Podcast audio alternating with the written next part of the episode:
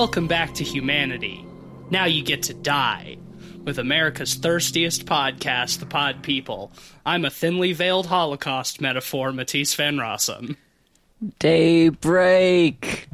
Daybreak forever. I'm Ben Sheets. Well, I'm not a daybreaker, but I sure am a windbreaker. I'm Cleveland Mosier. And you would not believe how bad it smells in here with all the wind that Cleveland's been breaking. It's true. This week, on the newest episode of our fine podcast, uh, it was my choice, and uh, I pulled a weird one. Uh, a film that I, despite myself, uh, find myself thinking about a lot. um, the film that we're going to be talking about is the 2009 vampire flick Daybreakers, uh, written and directed by the Spierig brothers, whoever they are, and uh, starring Ethan Hawke, Willem Dafoe, Sam Neill, and uh, some other people who could not be troubled to act their way out of a wet paper bag. this film invites you to imagine a future where the world is ruled by vampires and people are hunted down like cattle to be farmed to get their shit sucked. You, their blood. Yeah, a- and other things. You, you never know. I. Do we watch different movies? Maybe. so, like like I said, I, I think until I decided to uh, pick this movie for the podcast, I don't think anybody other than me has thought about this movie since 2009. Probably not. I forgot that this movie existed. I, hadn't seen it before this, and I feel like I, I saw a trailer or two when it was first coming out, but forgot about it entirely.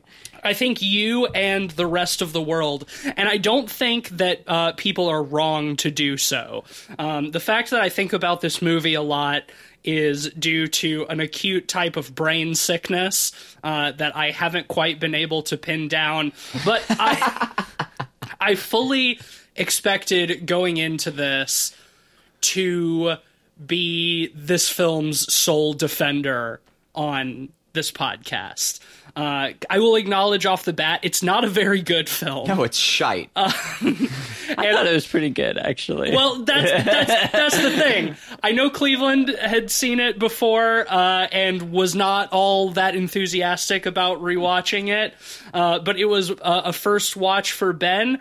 And after we watched it, I was pleasantly surprised that you both weren't uh, furious at me for picking no, this movie. you know what? Okay, so the last time I saw it was like high school, and Yeah. uh, the last time I saw it was in 2009 in the theater. yeah, and I thought it was dumb then. Uh, but you know now. You're not wrong. No, no, I high school me was not wrong for once, but now I still think it's dumb, but I do think it's dumb fun. That part holds up quite well. Like it's it's fun to make it's fun to make fun of. Like, yeah, I, think I had a good time. I think it. at its core, you know, the the biggest problems with it are its convoluted head ass writing. You know, but outside of that, you know, you have some great actors in it giving pretty fun performances.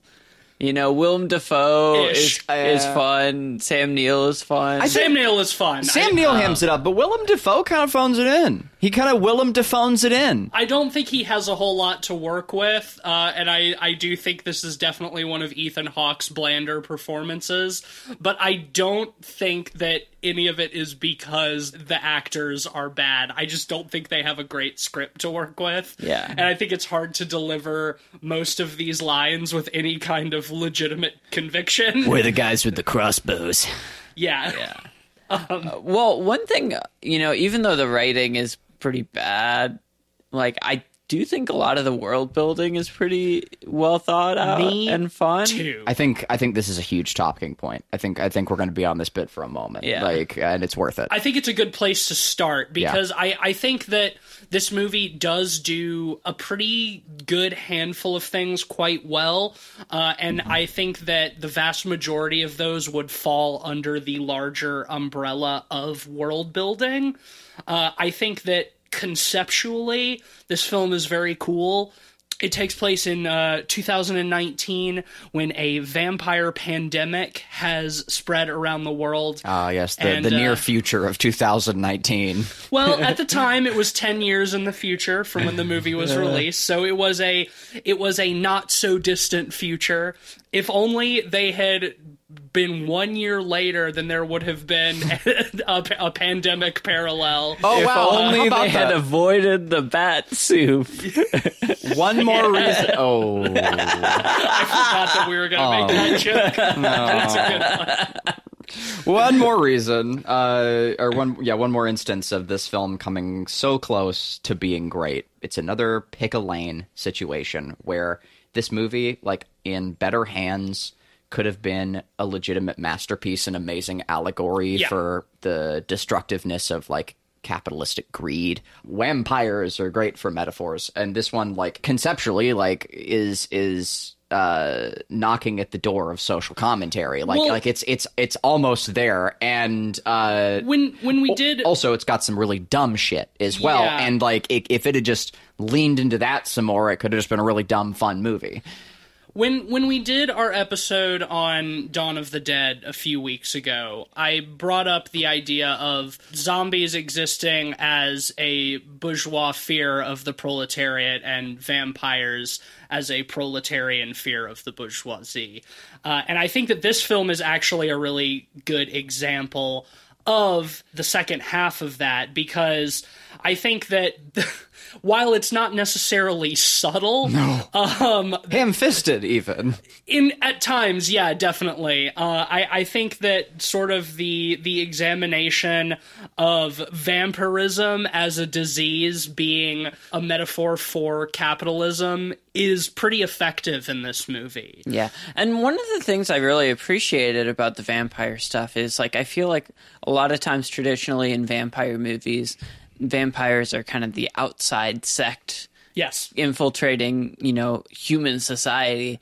And in this one, it's it's a vampire society. And so you get some interesting play with like the main character Ethan Hawke, you know, he works at a laboratory trying to you know create artificial blood and it's like very corporate minded and very hierarchical Exactly. The world that we find ourselves in in this film is one that is unsustainable. The film begins at sort of the the end of a worldwide blood shortage because there are so few natural humans left and there are billions of vampires in the world and they all need blood to survive and thrive. So of course, much like capitalism, it is unsustainable in the fact that what it requires to continue to exist, the labor of of working class people, uh, when when you completely strip that down to nothing, then the whole thing sort of collapses in on itself, and right? it's And- fun too because like large companies they do burn through people in the same way. So like they also view humans as a as a, as a resource Yeah. exactly yeah. And you know we we see some of that in the world building of this film. In that one of my favorite aspects of the world building is that blood deprivation or feeding off of vampire blood results in you mutating into what they call in the film subsiders, which are just basically uh, big bat people. Nosferatu Nosferatu. Yeah, Yeah, they uh, they there's by being deprived of what you need to live, you are being dehumanized. You become subhuman. You become something less. And through that subhumanization, it makes it easier for the people on top to justify exterminating the subhumans, right? there are a lot of parallels here to the video game uh, Vampire Masquerade. So the original game, as I know they're they're they're coming up on the sequel, or it's is it already out? I, it's been I in production remember. hell for like a decade. Yeah, I don't know um, if it's ever going to happen. but uh, it's pretty close now, from what I understand. Um, if it's not out, it's been a while since I tuned in. But anyway, the don't think original, which I can, I do, I do know uh, a bit about. I haven't played, but I've like watched a lot of playthroughs of it. It's janky, but it has some incredible ideas in it. And for as janky it is as it is, it's also very deep. Not like intellectually deep, but like mechanically deep. Uh, and, and you know, there are some some fun ideas. One of them is like there are vampire hierarchies, and like on the lower end of the chain are like the Nosferatu esque vampires, which are more ghoulish and. Uh, live in the sewers and you know can't really uh, be um, out and about whereas you can play like one of the more like business like vampires and uh, you know be more charismatic and like you know walk amongst the populace Who doesn't want to be a business vampire? I mean, I don't know. Like, it is pretty appealing that you can like change so differently between classes in the game and be a business vampire, but also just be like a dirty rat eating vampire that like hangs out in like filth. It's cool being able to choose like Just like real life. yeah, you can choose if if you want to be a member of the ruling class or eating rats in the sewer. the simulation is real and uh yeah um i thought i'd bring it up because like the the game does some similar things with like capitalistic vampires and all the rest but uh this movie yeah it has it has some fun ideas with that yeah where you essentially when you run low on blood you become feral yes. Yeah. And it certainly does get corny or ham fisted at times. Like I think about Most of the time. The the literal blood bank they have, which was clever at first, but the fact that, you know, rich people are pulling their stock out of the blood bank.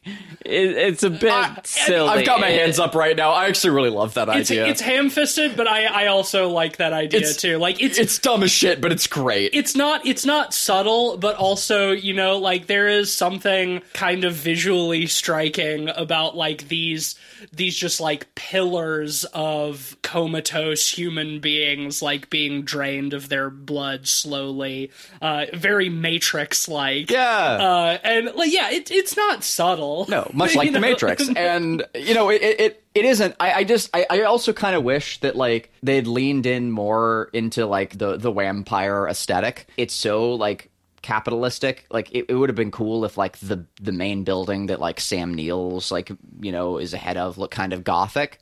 Like it was like a gothic skyscraper or something, but that's probably too much budget. yeah whatever. and i mean also it just it wouldn't make sense you know that's that's old world european vampire stuff like a a count living in his castle but like this is this is inviting you to imagine what if uh, in the span uh, in the course of like 10 years or so everybody just became vampires. And it's the stuff that's cool in this movie is seeing how just normal ass life is adapted to vampirism. I'm just I'm just picturing this movie if like Guillermo del Toro had directed it. Yeah, I mean, I think Del it would've Toro would have made way what made it way more campy. And I don't know if I'd necessarily like that. You know, I think tonally I would compare this movie to like Dark City in a lot of ways. Yeah. Except I think Dark City nails the the blend of campy silliness Dark with City's a better film. yeah, for sure. yeah, mm-hmm. strong ideas, less clumsily than this movie. But I think there's enough attention to detail that it kind of rises above your standard schlock fare. I think there's a lot of cool aesthetic and design decisions in this movie too. It just like lends credence to like the amount of world building thought that was put into it, which I do think is where they put the majority of their effort because it sure wasn't into the story where they where they put their work. Uh, but I think of stuff like at the beginning having like the the roving uh, like street gangs, but they're all they're children and they're in like tracksuits and like smoking cigarettes. Because if you become a vampire as a child, you never grow up. In fact, that's the first scene in the movie is is a, a young vampire girl committing suicide by going outside in the daytime after leaving a suicide note. I, I think they could have just shown her writing the note and shown her leaving it, and it would have done enough. But we have to like zoom in on like key phrases like "never grow old," yada yada, in case you don't get what's happening. happening. Yeah. but stuff like that. Uh, I love the cars. the you know, cars during with, the day. with the de- the the full blackout daylight windows, Yeah. and they pop out like cameras and stuff, so you can get 360 That's super view. fun. The tunnels that connect like the skyscrapers together. Um, with kind of bad matte paintings. Like Oh, I mean, rough. yeah, the the effects. A lot of the effects in this movie have aged quite Very quite 2000s. badly. Yeah. It's like very very late two thousands uh, CG that yeah does does not look great. Um, but I think the ideas are cool. The network of tunnels that they build under the entire city, so people can. I think they call it the subwalk system. Uh, so you can walk around this, and they connect Oh, all the I missed that. That's buildings. that is fun. And like ev- they even go so far as to like to connect to people's houses. Yeah. Because later at the end we see uh, when when the the vampire stormtroopers come after Ethan Hawke, he flees into uh, he and Willem Dafoe flee into the the tunnels through his house. So like all of those ideas, I, I think uh, are are really cool. It's a little bit goofy, but I also do really like that all of the vampires have like orange glowing eyes.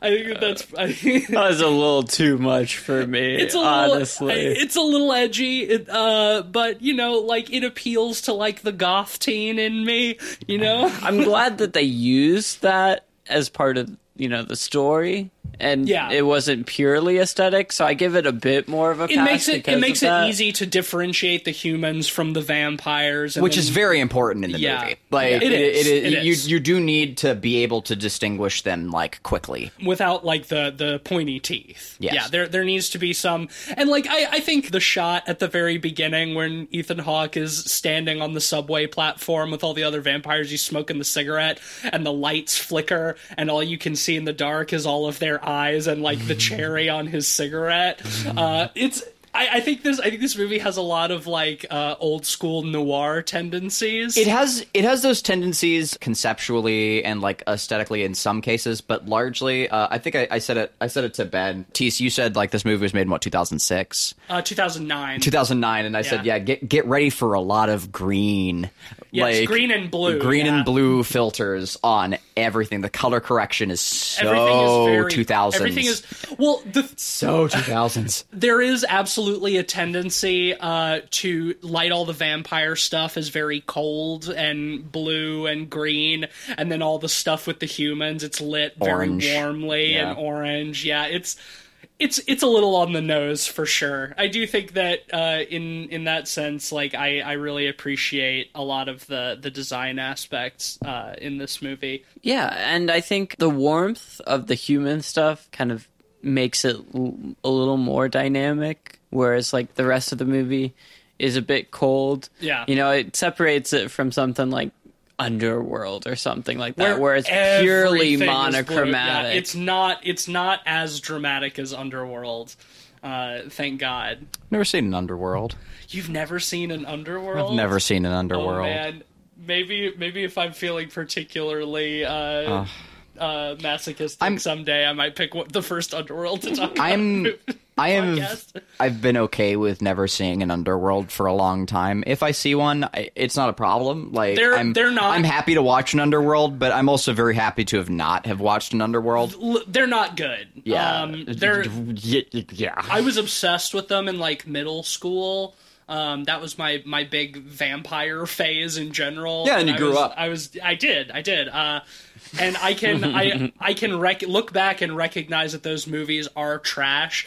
But I think that in a similar way to like the Resident Evil movies, they're an interesting indication of just like culture at the time. You know, Like, I'm, I'm early, like- considering picking the first Resident Evil at some point. Maybe you can get me back with an underworld. Yeah, I, I mean, I think I think the Resident Evil movies are worth talking. I don't I don't want to watch them. But Wait, have you seen the first one? About. Uh, yeah, years Oh, it's, it's ago. Ben. It's you who hasn't seen the first one. yeah, I haven't seen the first one. Yeah. We've kind of covered sort of like the the broad world building stuff. Um, I I think we can. Yeah, we've done the macro. Let's get into the micro. we can definitely start to get into some of the more nitty gritty. Uh, Not that not that a lot of stuff needs to be put under a microscope, but I think we could start talking about things that hurt the world building, like the lack of a single interesting character in the entire film. How do you do that with such a cast? Yeah, How do you really. fuck it up that hard? I, I do think Sam Neill is fun. I think his character is wildly one note, and I wish they had gone a little bit more cartoonishly evil with him. I Yes. think he's he's a little more understated than I would like. There's Uh, so many movies where Sam Neill just like chews the scenery and it's amazing. Ab- yeah. Yeah. Like like I mean, uh, Possession- recently Possession, of course. Um, what's the one where they go through the space portal? Uh, Event Horizon. Event Horizon. Like he's Yeah. amazing in Event Horizon, uh, in and the like mouth of madness, saying Yeah. he gives an incredibly manic performance, uh, and and I mean like Willem Dafoe too, and Of course. his, his character has really nothing to work with Yeah. in this movie. he's he's kind of southern, and that's Vague- yeah, yeah, he's yeah, vaguely yeah. southern. His character is named Elvis. Yeah, you could tell that He's Willem, like a car shop mechanic, you could tell that Willem Dafoe did not care enough about this movie to really try all that hard. I feel like some His of it might have been direction because like the character is also supposed to kind of be like you get the vibe that the character's supposed to be kind of flat in a cool way, and it's just flat in a boring way I instead. I don't know. I get the impression that he's supposed to be like the the quirky comic relief character who's like always jibing and quipping, and and he does quote unquote a couple of times. He in the says movie. quips. Yeah, well, that's the thing. He says them, but they're bad and they're not funny. And Yeah, there's only so much you can do with a shitty line, like that's we're the guys with the crossbows. Like that's Yo. yeah, like that's Oh, that, yeah, look, that's not a line for Willem Dafoe. Okay, that's a line for Arnold. the like guys with the like that's a totally that's what I'm saying is like a movie like we are the it- guys with the crossbows. dude make this movie in the 80s right like star starring arnold that's the kind of film i want to see where like again like sam neill is on the top of like a weird gothic skyscraper. Like that's the film that's in my head. That's what i want. That or again like it's done really seriously and the dialogue is like is is legitimately compelling and this is an mm. amazing allegory for capitalism. Either one.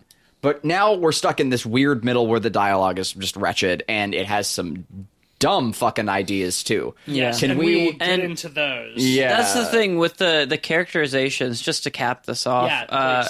I I feel like Sam Neill's character and Willem Dafoe's character they are given a little bit of you know attempts at making them more dynamic in the film, but they fall flat. Like Yeah. Sam Neill has his daughter. That is a completely unnecessary Yeah, subplot. yeah, and I don't give a shit about any of it throughout. Yeah, it, it's just to show that evil corporate man is evil. Yeah. That Like, he cool, has, we knew that. He has completely lost his humanity by becoming a vampire, but was he really human to begin with? you Yeah, know? it's just like it's like twenty to thirty minutes of redundancy. Whereas I think that if they must do that subplot, there is potential for it to make Sam Neill's character more interesting. Like, evil is most interesting when it's nuanced because Can be, yeah. that's how real evil exists in the world. Like most evil people are not supervillains or Bond villains. Some are, Well, like, but again, it's it's the pick a lane thing. Like, like yeah, like if he had been more nuanced and like his reasons for trying to like keep like vampirism alive were like felt more legitimate. If like, we there, there could have been like some some neat stuff there, but. Well, if we Or actually got if he the just gone to like impression- cackling, like uh, mustache twiddling, like Sam Neill, that would have been like fan fucking. if we actually got the impression that he cared about his daughter, that would have made that subplot a lot more interesting. Yeah. Whereas, uh, just to cover it in, in broad strokes, we learn that Sam Neill has a daughter who has uh, rejected the idea of vampirism. She chooses to remain human, and she has sort of like gone off and disappeared. Sam Neill hasn't seen her in years. We find out that, of course, she's been living with the human resistance. She gets captured, and um, Sam Neill asks Ethan Hawke's brother to turn her into a vampire. He does. She refuses to drink blood. She becomes a subsider and uh, is then exterminated with a bunch of the rest of them. I think I think Uh, that, that that whole sequence too, like it it was designed to also service and give more depth to Ethan Hawke's brother's character, but that actor was just such a fucking sucks. wet Yeah, paper so bag, bad. as you said earlier. So like bad. it doesn't do I, that I think I think you could have made that subplot compelling and without changing too much. Agreed. I think the way to do it is to still have Sam Neill's daughter captured. Um, you know, maybe he sees her in like a in like a, a pen where they're keeping the captured humans as like, oh shit, that's my daughter. He goes in and takes her out tries to convince her like hey everybody's vampires now like it's dangerous for you as a human just let me turn you and you know then we can go back to being a family she refuses then gets turned by Ethan Hawke's brother acting on his own not under Sam Neill's orders because he's blood deprived and thirsty Oh, cool! I like that idea. Yeah, he forcibly turns her through attacking her. Then she can still do the thing where she refuses to drink blood. Sam Neill can be really conflicted and Yeah, torn about there's a lot more this, like- drama there. Yeah, exactly. And and he can be distraught by her transformation into something monstrous that leads to uh, her her execution.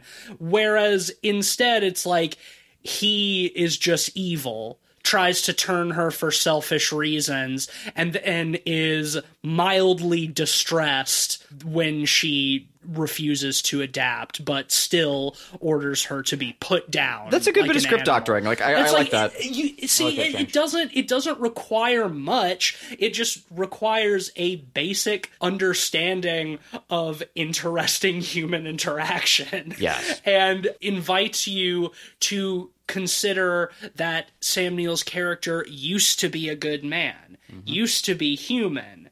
And has become monstrous, has has allowed himself to become monstrous through pursuit of wealth and riches, so on and so forth. The Yeah, writers are not that. well, the writers a- are not that smart. I think this is a great microcosm because I think in a lot of respects the grander ideas behind you know what they're going at in this movie are really good and they would only need minor changes but they just fumble their way through the the movie Well, I would say there's a pretty major plot point that we can start talking about that is It's time. a- it's time. that does that would need to be completely the changed. dumbest thing ever. I will- It's so fucking stupid. I, I love say, it.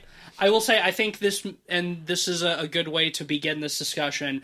The film's biggest downfall is that it tries to be too clever. It's not comfortable just being a simple allegory. It feels like it has to have twists. It feels like it needs to be smart. It, in that sense, it has Shyamalan syndrome Oh yeah, terribly. the worst syndrome. Ethan Hawke.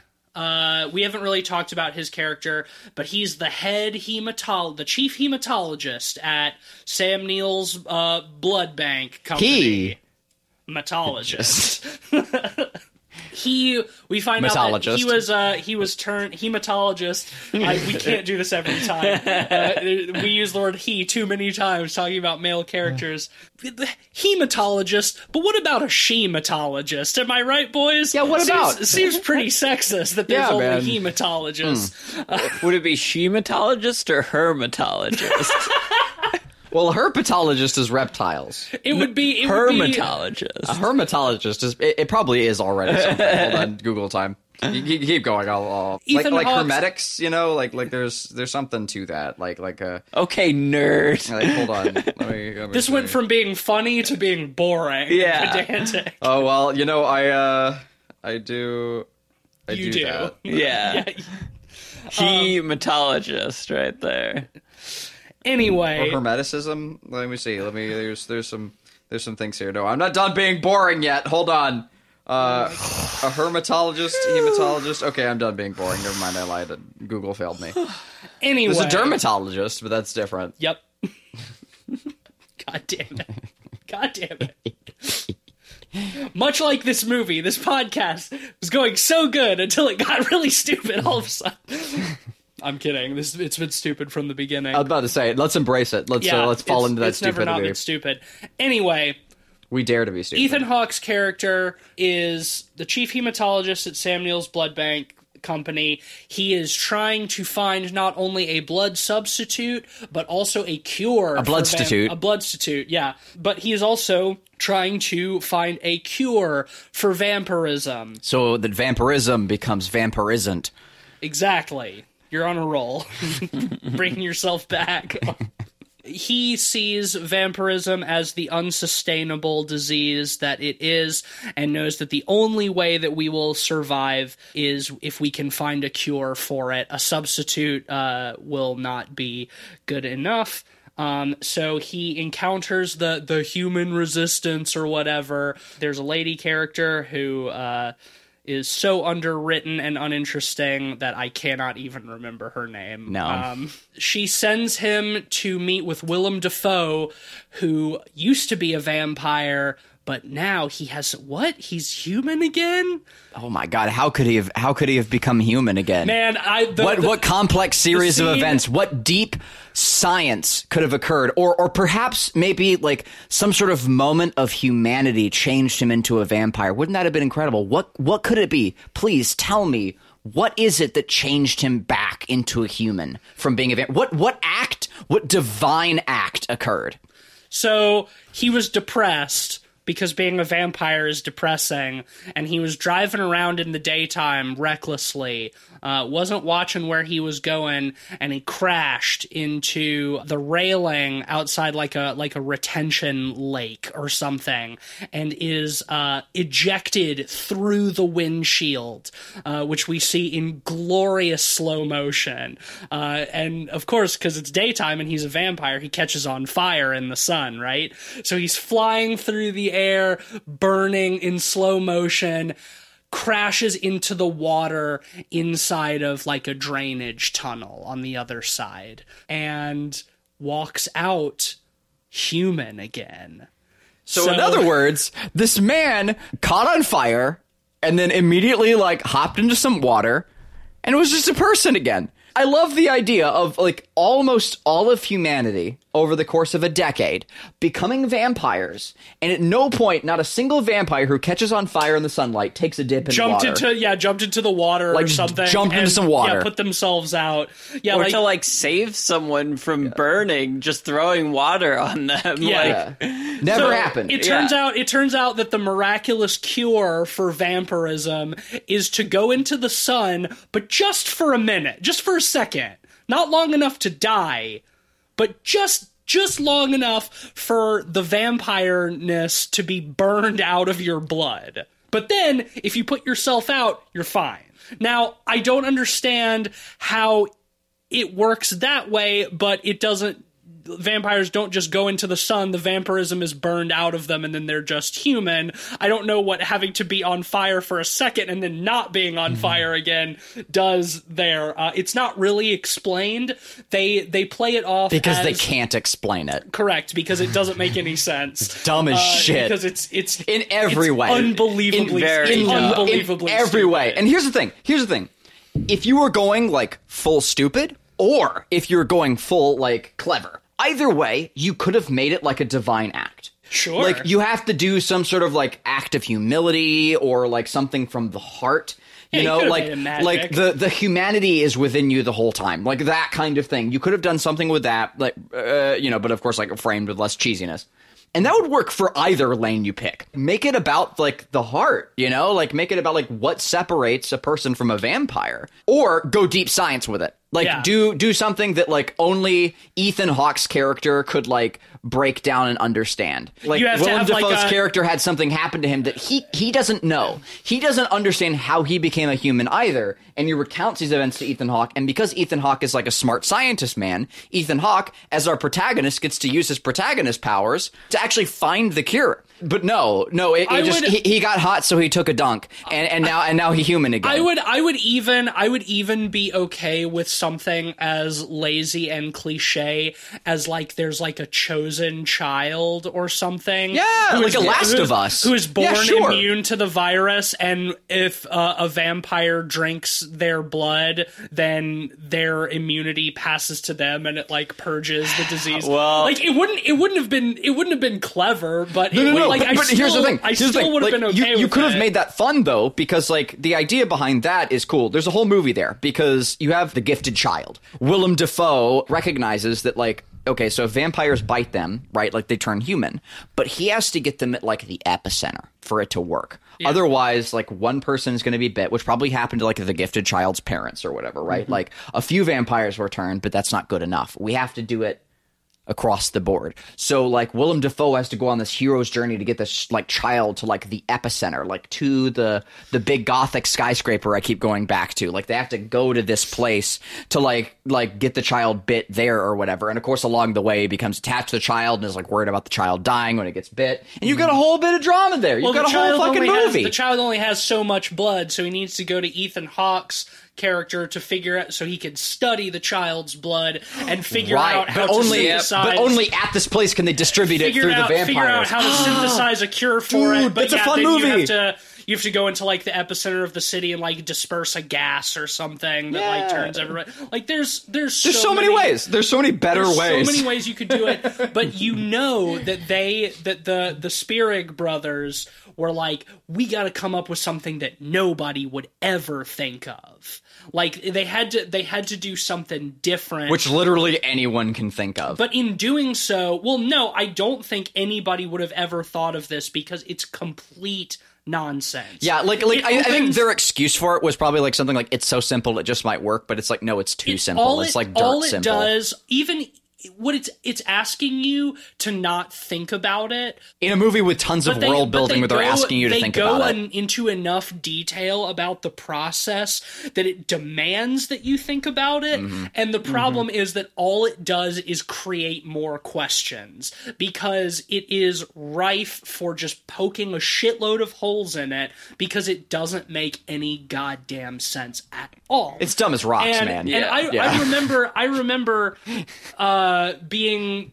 Uh, I guess I would have been 16 when this movie came out, and seeing it in the theater and being in love with it until the moment that Willem Dafoe f- crashed into that barricade and flew through the air on fire and came out a human again. Like 16 year old me was dumb and uncultured enough to overlook all of the other like little stupid things, the uninteresting characters, uh, you know, some of the uninspired decisions.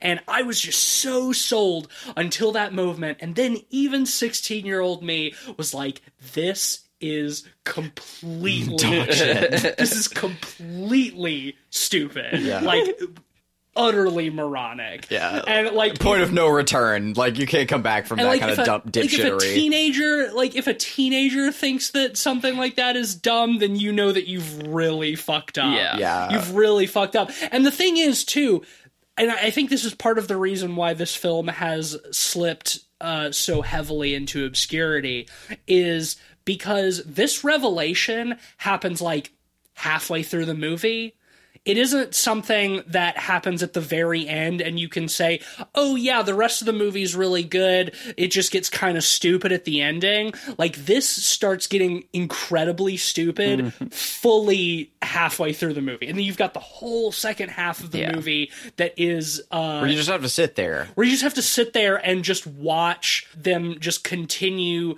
to stack bricks of doo doo on top of this doo doo foundation that they've laid. I do not know? need to see a 20 minute montage of them building a fucking dunk tank. For Yes. Ethan Oh Hawke. my god. Yeah. That's that's so fucking stupid. How Which they again, like if they- there had been try like to- some kind of like yeah. cool science behind it, would have been great. Sure. You know, like like that's all it would have taken. It's just like like them, yeah, trying to replicate like this like weird series of events. But it's it's a dumb series of events. Yeah, so they- it's like why are we even here? Yeah to to to replicate what happened to Willem Dafoe, they they modify a wine fermentation tank. They set up like mirrors to direct the sun into it, and they have Willem Dafoe open a hatch, briefly set Ethan Hawke on fire, and then close it. And they uh, because the the tank is pressurized, they suck the fire out of the room, and he's wrapped in a wet blanket. And they have to do it three times, the magic number, to make it effective. You know who could have like directed this movie um and given it like smart dumb guy energy really well? Christopher Nolan. Like like God, I cannot imagine this movie made- made by Christopher Nolan. like like no i'm just imagining like like inception bros like being like yo dude it's a metaphor for capitalism man like at uh, least, at least then, I don't know. least I, I it feel like I the would like it less. no probably but like do you see what i mean it would have been more successful it would have it would have would like had the it would have had the thin veneer of being smart. yeah it would have While at least been entertaining Probably just as head ass. yes Yeah. yeah Oh, the man. thing. Well, that's that's the thing is christopher think- nolan is the easiest solution for this Well, film. here's here's the thing about what I'll say about Christopher Nolan is that his movies are not deep. Uh, but he's really good at convincing people that they are. Yeah. he's, I, I, and I think that it's his particular talent as a filmmaker is convincing people that his ideas are much smarter than they are. Yeah, like, like his movies feel deep while still appealing to the general populace, and I don't I don't think there's anything wrong with that. I don't either, and I like a lot of Christopher Nolan's Same, stuff. yeah, they're fun. I, think. They're- I think. mean, that, just you just recognize they're not deep, like, but they're fun movies. I think that he would have taken a premise like this and probably done a better job of tricking people into thinking that it wasn't This is what I'm completely saying. stupid. Exactly. Because Yes. like there's I, I don't think there's any way you can spin the actual events of this movie in not just a completely head ass way. um it's it's it's dumber than a lot of Shyamalan's twists. It- yes. Um Well, I mean, it's also like it's kind of the same twist as uh, um, what is it? Uh, what's what's the one where aliens are weak Signs? to water? Yeah, I mean, it's kind of the same twist as Signs, which also Signs is dumb as shit. But you know, what are you gonna do? Well, and and the thing is too is that they they feel like they have to layer an additional twist on top of the the halfway twist because not only does the sun uh, being on fire for just a second cure you of vampirism, then once a vampire hmm. drinks the blood of somebody who has been cured of vampirism, then that cure hmm. also spreads. So somehow the magical power of the sun goes into their bloodstream. And if a vampire drinks it, they absorb that magical sun power into their own hmm. bodies, purging the, the vampire virus from their own blood. And that ends up being the crux of the movie is we can we can spread the cure en masse by basically uh, suicide bombing ourselves into densely populated vampire areas to make them eat us, and then the vampires will eat them, and then the vampires will eat them until eventually everybody's not a vampire anymore. but a lot of people have to die for that to work. Most, yeah. Because like we like at, at this point, like even the vampire stormtroopers are like blood deprived enough that they're on their way feral. That like once you know they they swarm like piranhas. Sorry, I just had an epiphany. Like, I think I know what the dumb deep science version of this would have been. is if Willem. Dafoe had crashed his car into an Italian bakery, and uh, okay, so dig this right. He crashed his car into an Italian bakery, killing someone, and what you find out is that the person he killed was a priest. And he got priest blood all over him, aka ah. holy water. And so, like, he gets holy water on him and also garlic because Italian bakery, and that's what turns him. Oh, and so, it's the perfect combination of the two at just the right time. And that is the solution.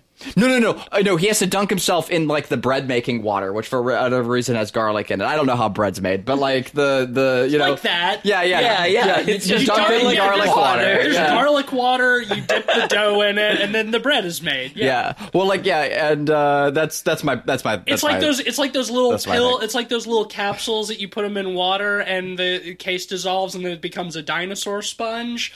Um, It's like that's how- that for bread. that- yeah, bread. that's how bread is made. You uh, you roll up some dough, you plop it into some garlic water, and then you just leave it for a little while. You come back, it's turned into bread. It's done. Yeah. Yeah. And the is it uh, that uh, French bread is.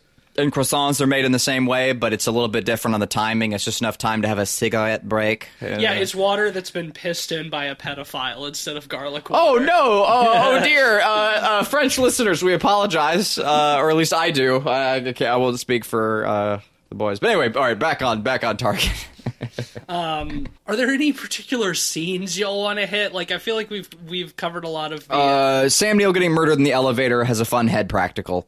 I want to talk about that general climactic sequence. Sure. Of, because that's the, the only.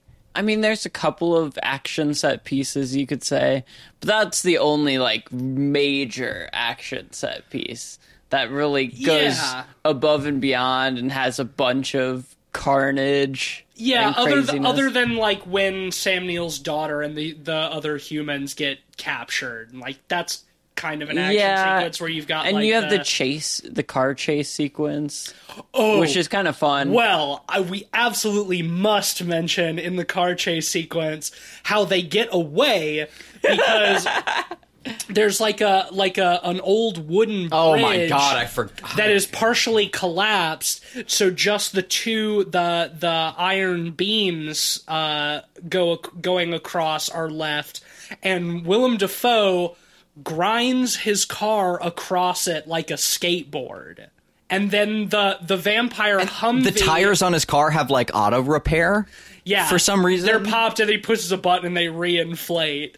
Uh, which yeah, but like Head ass. I kind of love it though. grinds the car across the rail like a fucking skateboard, and then the vampire soldiers in the Humvee behind try to drive, try to do the same thing, and the bridge collapses, and the the uh, like railroad ties are like driven into the windshield. In in like some terrible CG. Yeah, Holy I- shit, the I compositing is so bad. Because like when they go through the windshield, like blood erupts from the windshield, and then the whole Humvee explodes for some reason. Yeah, it's like the beams go through the windshield, like just into the like the hollow car, and, and the then car it blows blows up. up. Okay, honestly, Which is rad, which is rad. The one thing about the action in dumb, this movie that I kind of love is the vampires are constantly exploding. yes, yes. Oh yeah, that's a good all point. of all of the humans have uh, instead of guns, they have crossbows that fire stakes, and when they hit vampires, when they die, they explode. yeah, when stake vampires is- get hit, they yeah they just blow the fuck up.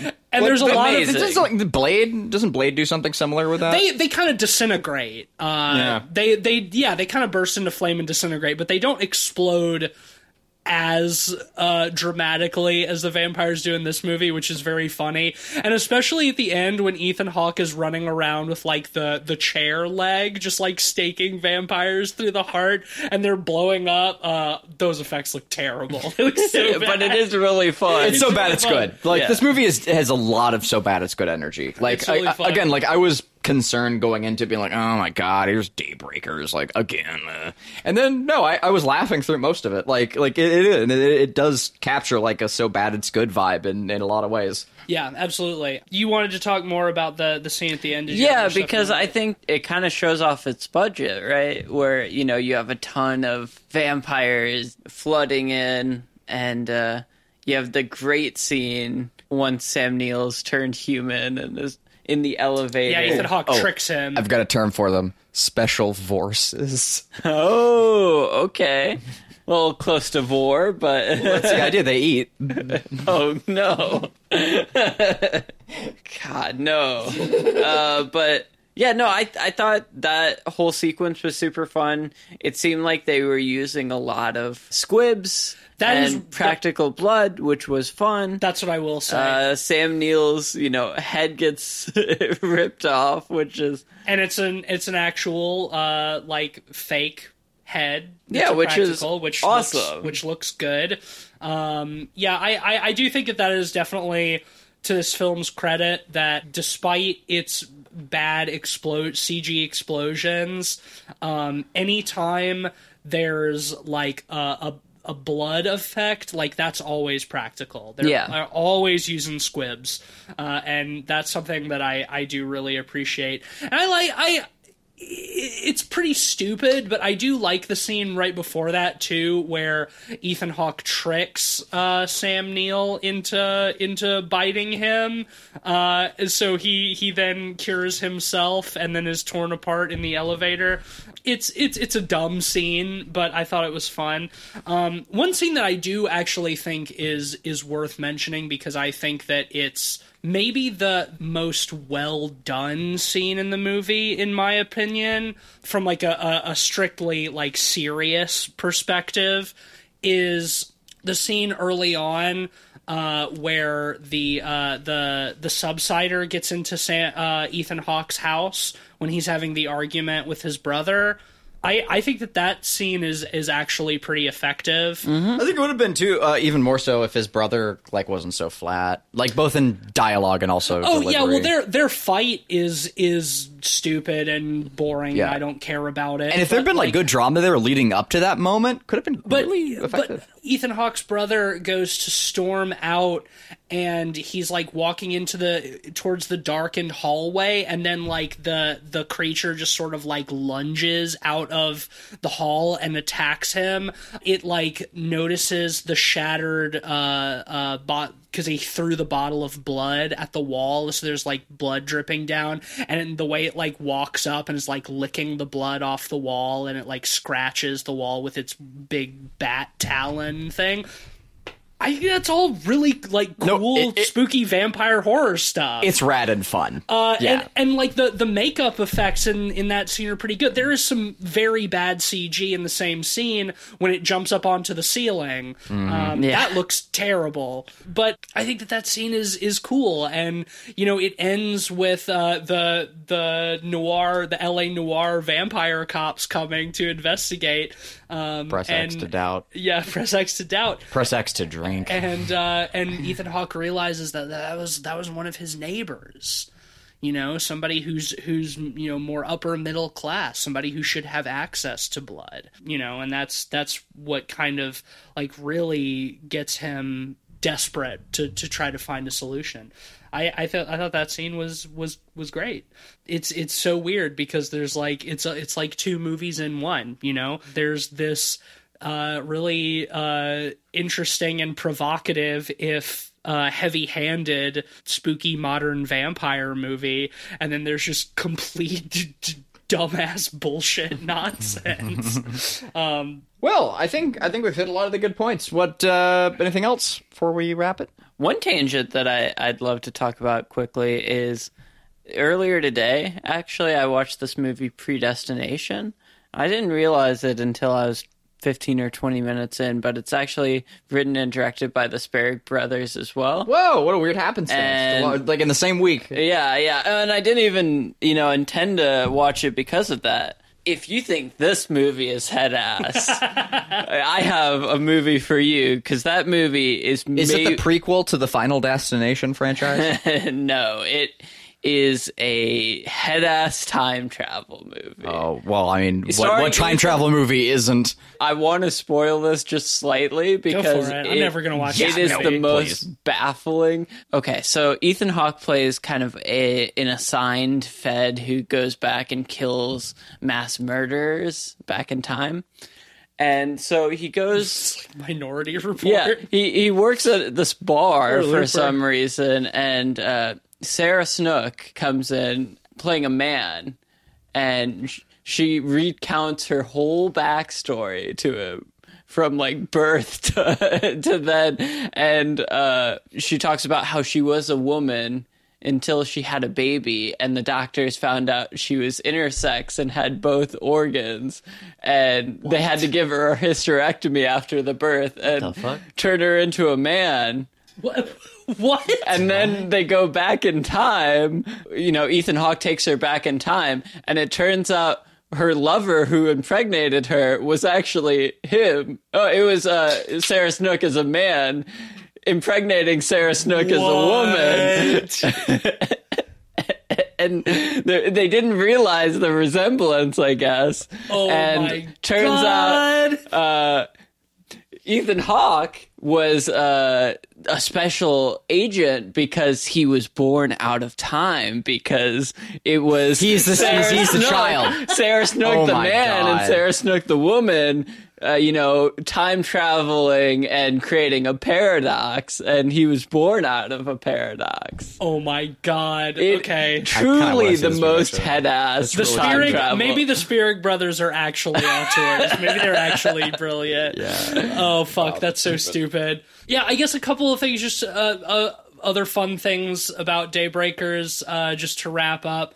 Uh, I like the scene where they're testing the blood substitute at the beginning. Oh, that's they, the, you know, they have the the volunteer like hooked up to all this machinery. He's hooked up to an EKG, but since they're vampires, like it's just constantly flatlining. Okay, that's pretty good. Entirely defeating the purpose of the EKG, uh, which I think is is a very fun little world building thing. Uh, I love when we see the video of the them testing the blood substitute on monkeys. The the chimps are also vampires. They're just regular chimps, but with big vampire fangs. Uh, so you've got Moncula or um, Chimp Feratu, whichever you prefer. I thought that was pretty fun. Yeah, in in the scene where they test the blood substitute, Draculamer, if you Well, it wasn't definitely wasn't a lemur. I'm Um, just, yeah. but I mean, Working if, with what I've got. if primates, if all primates can uh, become vampires, then there's nothing that says there aren't some vampire lemurs out there. I like that that scene ends with the test subject, who they're testing the blood substitute on, just exploding. Uh, a, a nice gore explosion. Um, that's very fun, and they Been watching just- a lot of Garth Ennis stuff lately between The Boys and Preacher, and uh, I do love a good blood explosion. yeah, can't go wrong with a blood explosion, especially one. All the that, other edgy uh, stuff aside, especially that, that one that, fun. that uses practicals and they're actually throwing blood on people definitely to the film's credit but um other than that yeah i think that that about covers all of the the shit the movie ends with um, you know, Ethan Hawke's brother sacrificing himself and being torn apart by a bunch of his uh, comrade soldier vampires, who then become human and are torn apart by more vampires, so on and so forth And the cycle is complete. the cycle is complete uh, when Ethan Hawke uh, turns Sam Neill. He has maybe the greatest one liner ever written for a movie. Uh, Welcome back to humanity. Now you get to die. Actually, not a good line, but I love it. Um, and Again, imagine that line delivered by Arnold. it ends in the, yeah. Oh my god, yeah. Welcome back to one-liner. humanity. Now you, Now get, to, die. die. they rule. They didn't Yeah, fucking no, rule. it's so true. It's so true. Um, and then the movie ends with uh, them driving off into the sunrise with uh, voiceover that's saying, "Now there's hope. We have a cure." And then a bat flies at the screen and uh, and roll credits. But yeah, that's that's all I got. Uh, do y'all are y'all ready to rate or do you Yeah. have other yeah. stuff? Okay. Oh, wait. What am I going to rate this movie? God, Well, you I can- can thought about it. you can think Y'all about go- it because. I'm gonna I'm gonna start. Um, like I said, I I can't entirely explain my fascination with this movie. Uh, I think I've I've done a decent job of uh, breaking down a lot of the things I like about this movie. I don't know why I find it so Alluring. alluring why I like because I I think about this movie a lot, um, and it's it's it's not a good movie. Uh, but I do think like it's a fascinating little cultural touchstone from 2009. Something It really that is has- almost a good movie. and that's the thing. It's it is. It's almost a good movie. And it's that it's a terrible movie. And most of and most of the time when a movie is almost good but it's bad, it pisses me off because like the the missed potential frustrates me, but for some reason that's not the case in this movie. Like for some reason I'm able to still really like the good things it does and also kind of have fun with the stuff that it does really badly. Uh and you know, I'm I'm fully willing to recognize that this is a bad film and I think that it has sort of rightfully slipped into obscurity. Like I don't blame people for not giving a shit about Daybreakers. um but at the same time like it's there's there's something there's something really special about it uh to me. Um, I'm gonna give it a three out of five. Uh, it's not a good movie, but it's it's it's interesting. Uh, ditto all that. That's what I I, I, I was sitting there uh, during your whole explanation, and that that's the that's what I came to also. Like I'm I'm I'm gonna I'm gonna mirror that as well. It's a three. It's a you know it's a solid three out of five. It just a little above average. A really fucking great movie could have could have been there. I, I really do I really do believe that. Um, and it is like entertaining enough to watch. And when it, it it's so head ass. It's hilarious. Like also, like I it's was we were getting belly laughs out of like how only fucking 90, dumb that only Willem 90 Dafoe scene is. It's only 90 Oh yeah, it's it's it's really short too. before, like it's it- before before you can get really frustrated with it, it's over. yeah, it's it's over and done. So yeah, a, a three. I, I feel comfortable giving it a three as well. Ben, Yeah, and I, I going off of what you guys say, I would much rather take, you know, a movie like this where it's kind of schlocky, dumb exploitation over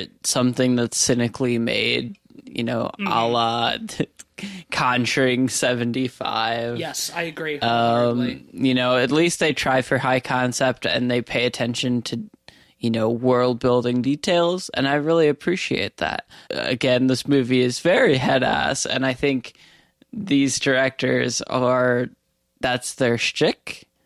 I, you know, uh, originally when after we watched this, I I feel like I gave it a three and a half, but I'm gonna pull it down to a three as well. I think you know some of the the negative qualities really come out on further expe- inspection, and especially after seeing.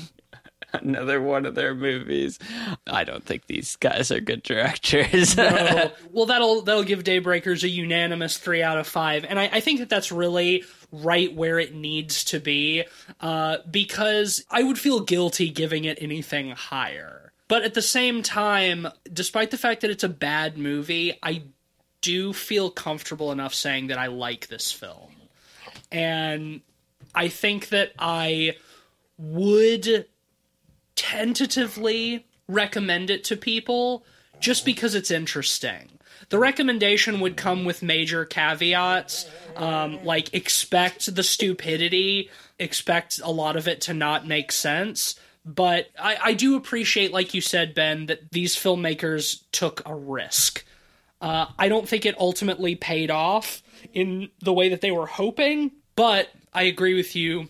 I would rather filmmakers take risks and kind of fail than just make safe, uninspired Conjuring verse movies that are guaranteed to to make some kind of box office, but that are not really offering anything to the genre. Because I do think this, I do think Daybreakers ultimately has something to offer to the horror genre. It's a recommendation from me. Check it out Maybe. maybe. Uh, don't go into it expecting a great film because you won't get one, but uh, it's it's interesting. Anyway, next week we are going to be talking about a new movie, a brand new movie. Return to Monkey. Re- we are uh, rejecting modernity and embracing tradition and returning to monk. Uh, it's it's time for it's time for Godzilla versus Kong. It's it's coming out on HBO Max. Uh, we're gonna watch it and we gonna talk about it. All I can say is that I hope it is more in the vein of Kong Skull Island and less in the vein of Godzilla King of the Monsters. We shall see. Do we have a sponsor this week, Cleve? Oh fuck. Uh yeah, this episode was brought to you by Blood Begump Shrimp.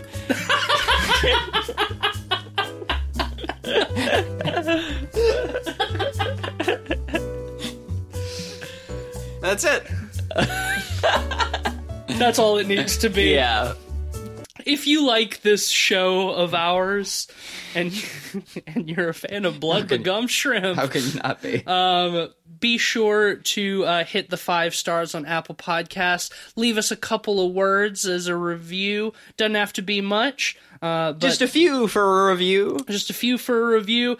It helps a lot, and we really appreciate it. You can follow us on Twitter at PodPeoplePod, and you can check out our letterboxd at letterboxd.com slash podpeoplepod, where you'll find a list of all the movies we've talked about on the show with our average ratings and our links to those episodes. I'm on Twitter at some spooky snake. I'm on Twitter at Mr. Sheets. And I'm tweeting for Light Arc Studios. We put out progress on It Stares Back. You know the drill. Go check it out. And if you have already checked it out, hit us up on Discord and uh, let us know what you think about it. We'd love to. Well, I'd love to conversate with you about about our, our spooky horror strategy game. And uh, you can also check out my work on ArtStation if you search Cleveland Mosier for all sorts of creepy, spooky pictures and paintings. Um, uh, and occasionally I do little little paint for people. But uh, right now I'm doing all sorts of fun work on the lovely horror collection, uh, the Dread X collection, The Hunt, um, uh, and you can uh, you can check that out as well. Um, uh, please do, please do. It's a great Dread XP are a great great fucking indie studio, and uh, yeah, they they need all the love and support they can get. Uh, and that is all from